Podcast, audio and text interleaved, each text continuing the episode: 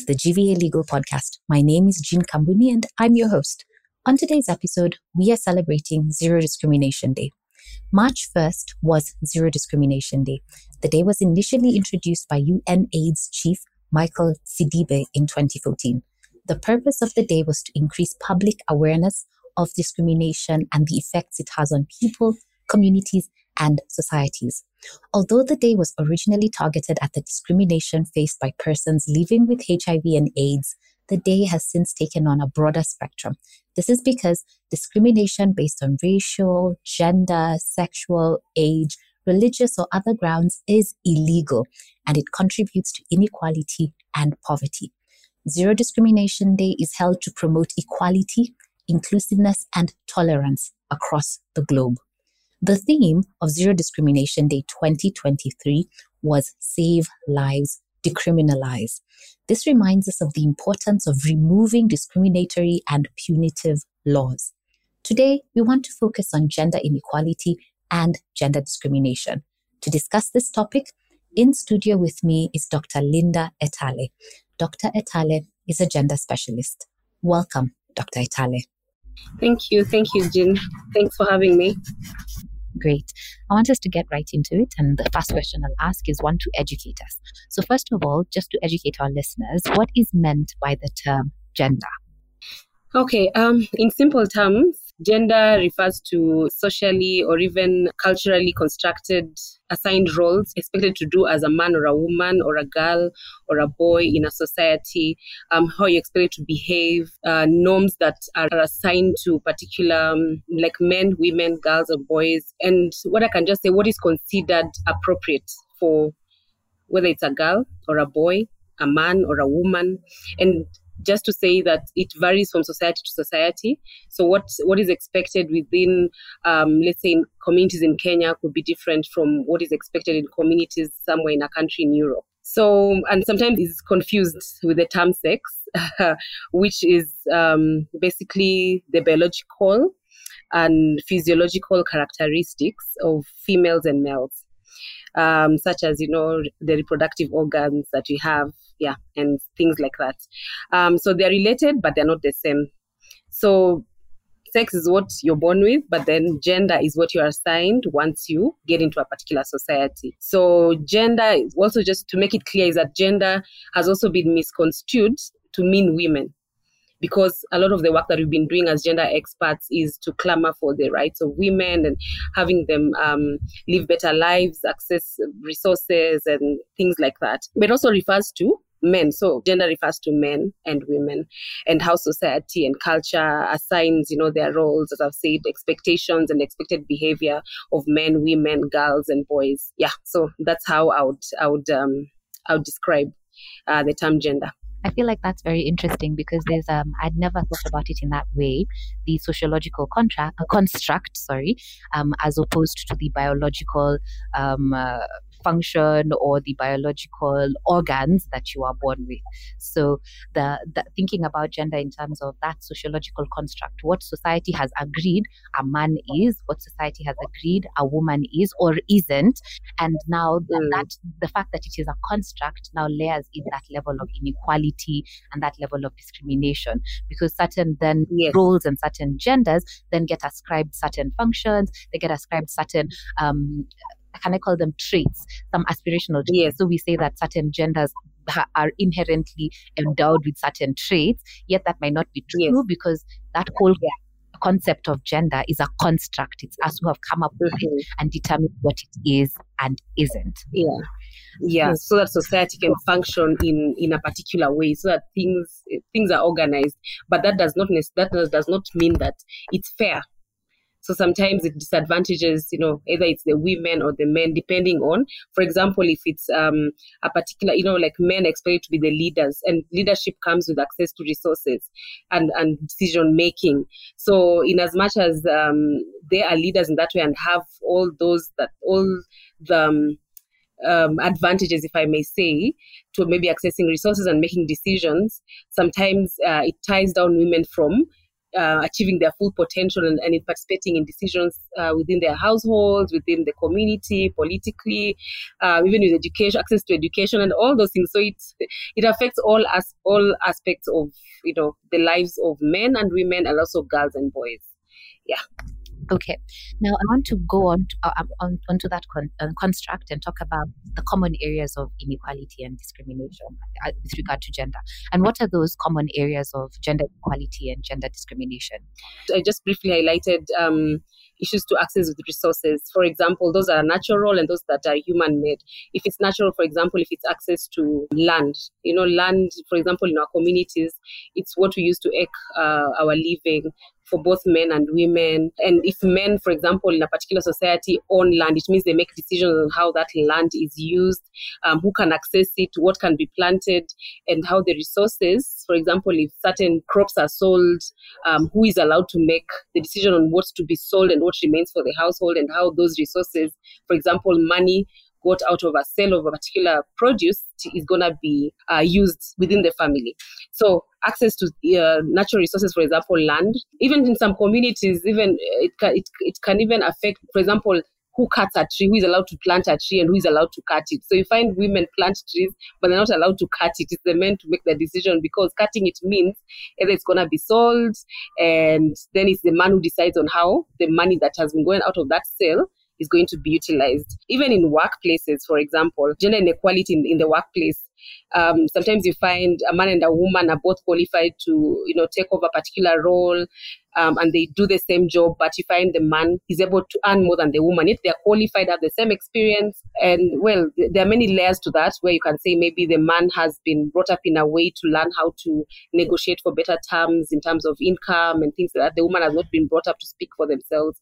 So you find that unless you have an advocate in the particular organization to look out for the for you know that to remove any gender discrimination, you find the woman ends up earning less, yet they're doing the same job. It also, um, so you can, you can look at that about um, how resources are owned, how they are utilized, um, even livelihood development, for example. If, if a woman is not um, allowed to own land, whether she has the resources to buy that land or not. For example, in Kenya, that is very common. Like in the community where I come from, a woman can even own land, but that if, if even if she buys that land uh, with her own resources, she's not allowed to probably um, have a title deed with her name on it. Not even joint ownership. The man wants the land the land title to be in his name, which means this woman cannot even feel confident enough to use this particular land to till and maybe egg resource egg, egg uh, a living out of it. So this um, gender, if if is a good thing, yes, um, because it shows that divide. But if it's not, if, it, if you're not careful, it ends up disadvantaging um, both men and women, but mostly for women because of the power issues between men and women. Um, so those are some of the common areas of gender inequality and gender discrimination that I can quickly um, highlight. Yeah. Thank you for that, um, Daktari. Um, I have another question to build up on that. COVID 19 pandemic exacerbated discrimination and inequality across the board. Mm.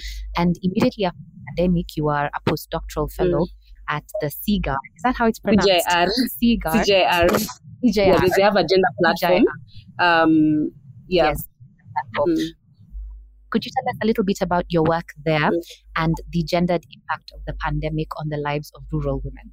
Okay, so um, I joined the CGIAR Gender Platform, um, and I worked with them for the uh, for two years until um, December last year. And my work there, I was basically a, a gender researcher. So what I was doing mainly is to um, use resources that we had to to conduct research in particular areas that we thought um, was lacking in terms of evidence that we can use to be able to influence uh, policy making in in the ag- agricultural sector in different countries. So, for example, um, now that, that you brought in the issue of the COVID pandemic, we used the resources we had to conduct research in um, three countries that is, Zambia, Senegal, and Ethiopia to just to find out what has been the impact of the COVID pandemic um, in the lives of men and women who are involved in agriculture and how governments responded in terms of policy making and maybe um, allocation of resources to respond to the needs of men and women who are involved in agriculture.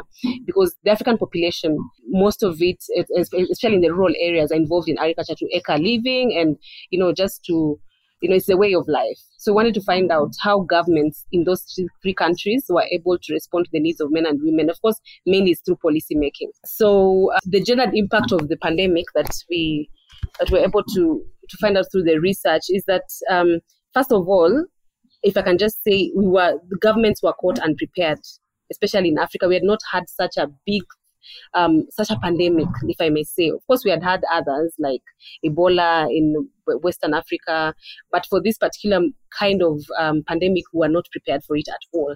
So policymakers were caught unprepared, but we're hoping that this that this actually challenges us to be more prepared. But now, um, if I can talk about uh, the gendered impact, for example, the first thing both men and women lost jobs and any source of employment that they had. Many people lost jobs, as we saw, which meant reduced resources, reduced income within households, um, which affected purchase of food. And most of the time, it's women who are involved in in in finding food for their um, families, which also meant that the families had to reduce their food intake. Um, balanced diets were affected, and and and people went actually without food and um, and um, if I may also say, uh, there are certain countries, for example, in the, in both in all the in those three countries, governments tried to raise resources to get food that can be, you know, like relief food and sort of um, also money to help families uh, be able to purchase food and um, address some of those issues and even access healthcare. But those resources were not enough to meet the needs that were there.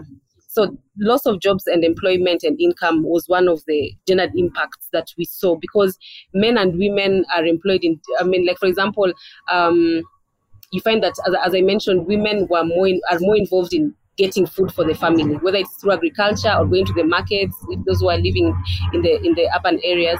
So because I mean because there was reduced uh, resources or income, that burden was really huge on them to find you know able to take care of their families.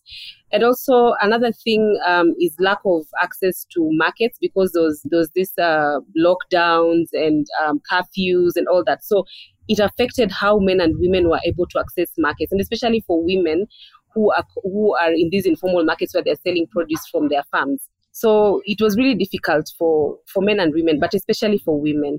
And then another thing was, you know, lack of, lack of access to affordable loans to boost uh, businesses. That is agricultural based uh, businesses and even even just getting consumption loans to push on families. Um, you know just to be able to um, live day by day even as we went through the pandemic. Another thing was um, lack of opportunities uh, for women to participate in policy making. Like apart from a country like Senegal, which already had systems where women were organized in such a way that they're able to participate in, for example, budget making um, in whatever levels of government in the country. Um, being able to influence how resources will be distributed. Most countries were actually not prepared in that way. So most women did not participate in policy making uh, that be able to address the challenges that they face. Um, then another thing was uh, lack of access to affordable seeds and fertilizers for agriculture dependent communities because uh, shops were closing down. I mean, things, um, lack of transport to, you know, um, agro, agro shops and things like that. So, um, especially due to movement restrictions. Then another thing that also stood out was um, reduced labor especially like countries like Senegal, they are dependent on um, laborers from neighboring countries like like Gambia. So because borders were being closed, uh, access to labor was curtailed. And I'm sure even in other countries like here, because if you can't move, you can't access transport because there's that lockdown. It affected agriculture. Um, another thing was um, which stood out was women as primary, you know, women are primary caregivers in families. Um, so there was the lockdown, so everyone is at home. There are those ones who are getting sick. So women faced women as caregivers in homes, they faced a big challenge in taking care of the sick and you know children who are off school and you know all that. So it was also a challenge for women as as primary caregivers.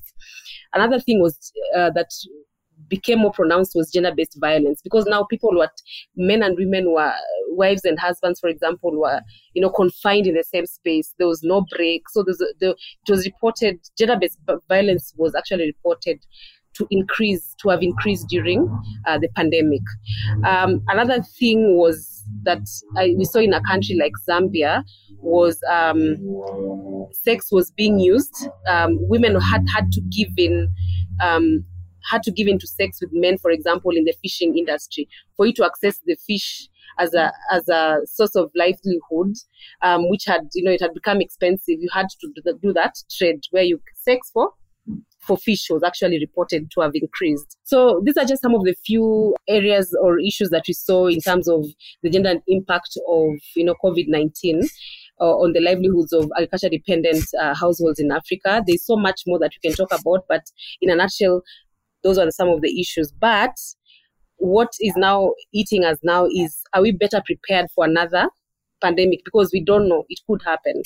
Um, that is the question we are, we're asking ourselves as researchers or development practitioners and especially for us who are gender experts because yeah we saw we saw the impact the gender impact of covid-19 no i asked the question because covid-19 is something that really was not ideally meant to affect anyone in particular it was something far away from all of us it was probably what you'd call an act of god mm. something that you had unanticipated yeah. um, on the same level as like an earthquake or a tsunami, something that when it happens has a very big impact globally.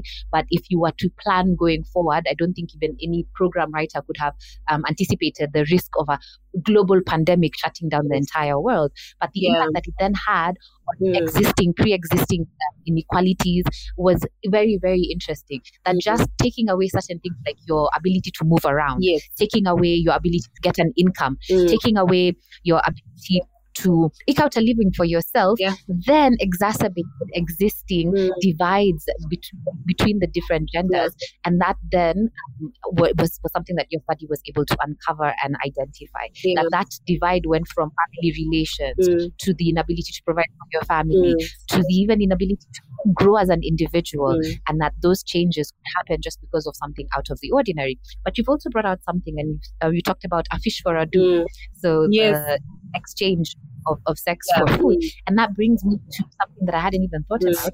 Um, the BBC study that has been doing the rounds on social media in Kenya this couple of mm. weeks mm. that um, workers uh, in the tea farms, the mm. big tea farms in Mm. Kericho, Mm. have um, inequality where the women workers have to have sex with the male workers and that also plays into the power play of the region and that just shows you that it doesn't even have to be a pandemic Mhm. even just regular work relationships Yeah. work out in that gender construct Mm, and those mm, constructs play Mm. to creating inequality and safe work environments and um, discrimination on the basis of gender for different persons. That's very true. And I, I, think that it, has always existed, but because now we were paying more attention to, you know, we just wanted to see how the fishing sector is, is you know, is, um, I mean, was faring on during the pandemic and how, what are the gender issues during the pandemic. Then we discovered, okay, this thing has always been there, but it was, exac- as you say, it was exacerbated during the pandemic because resources are fewer it's hard to go out fishing. There's there are these uh, what are they called curfews. There there's lockdown. So the the little fish that is there, for example, I mean I mean those the fishermen would have to sell it at a, at a premium, and part of the premium is sex for fish. Yeah, yeah. yeah, it's interesting. And that brings us to the end of this interview. And finally, yeah, and I know this is a loaded question, yeah. but what can we do to raise awareness about gender inequality and discrimination and perhaps to begin to try to address the gender divide? What small steps should we take? Mm. Okay, so what I'll do, I'll just talk about it in general because it's a very loaded question, but it can open um, our minds to you know thinking differently in the various sectors that we operate in.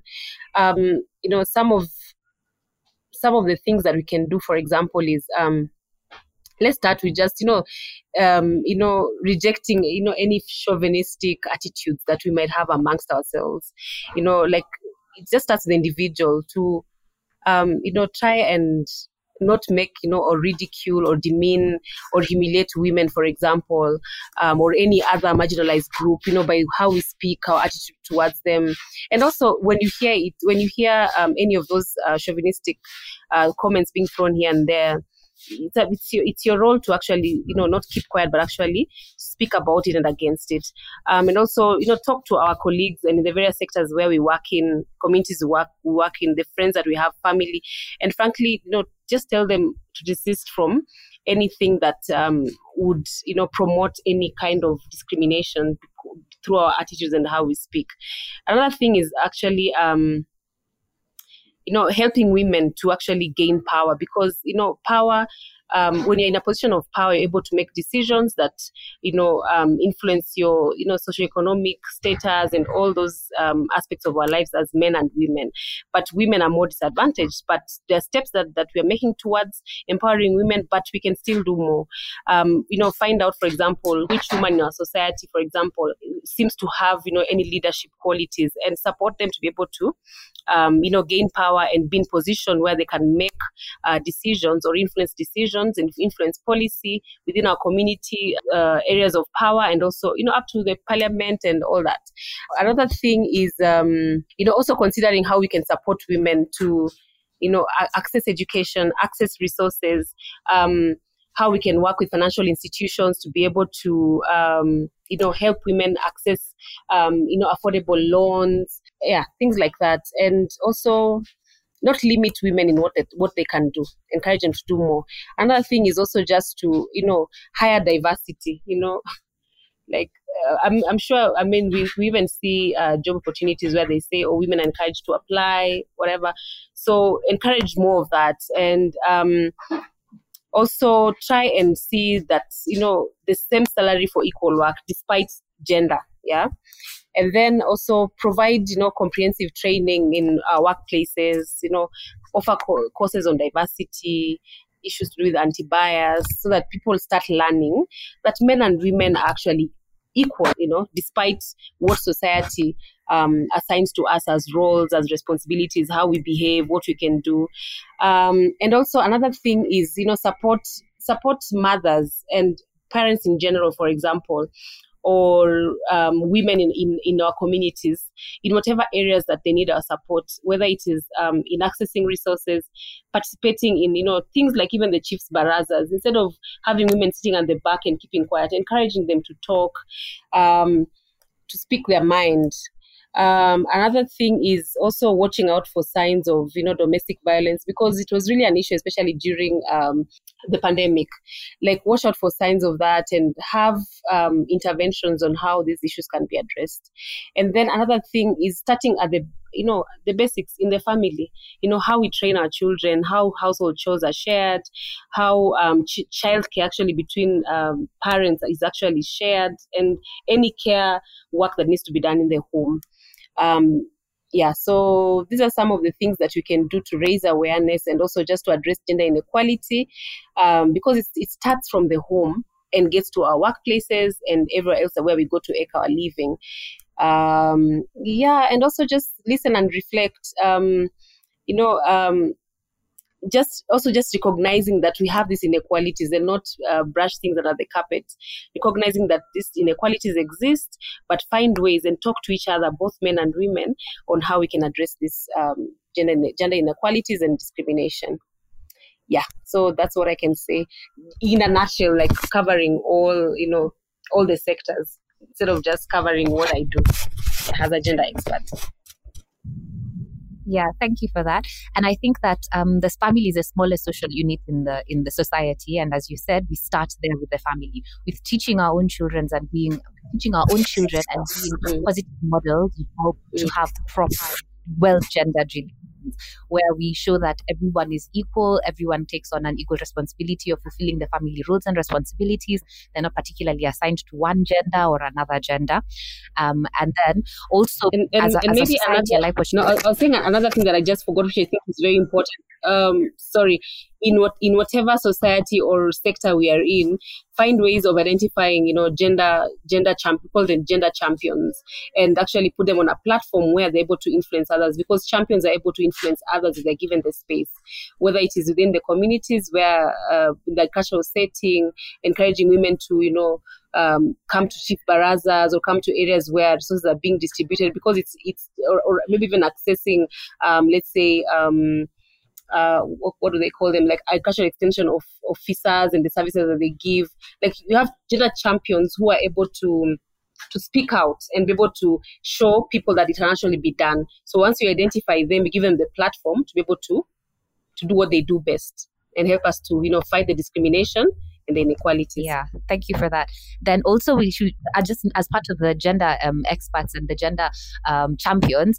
Another thing I like that you've said is to be our brother's keeper. Sometimes an, an inequality or is, is happening before us, or some sort of discrimination is happening before us, and because we are silent, we do not catch it when it's happening, and we do not act upon it. So being our brother's keeper is another very important thing I think that you've introduced, and I think that's something that we can all do in whatever space we are in. Inequality happens on all levels, as you've said. It's not just just based off of um, gender. There's also racial discrimination, religious discrimination, age discrimination. Just being able to recognize it when we see it happening and speak up about it goes a long way to helping bridge that divide.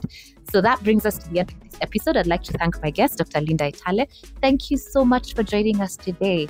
It's been my pleasure. Thank you. I'm your host, Jean Kambuni. Tell us what you think about this episode in the comment section of our social media pages or on email. Our email address is info at gvalawfirm.com. You can also follow Gikera and Vadgama Advocates on social media. You can find us on LinkedIn, Twitter, Instagram, and Facebook as GVA Law Firm. Thank you for joining us on the GVA Legal Podcast. Let's get free yeah.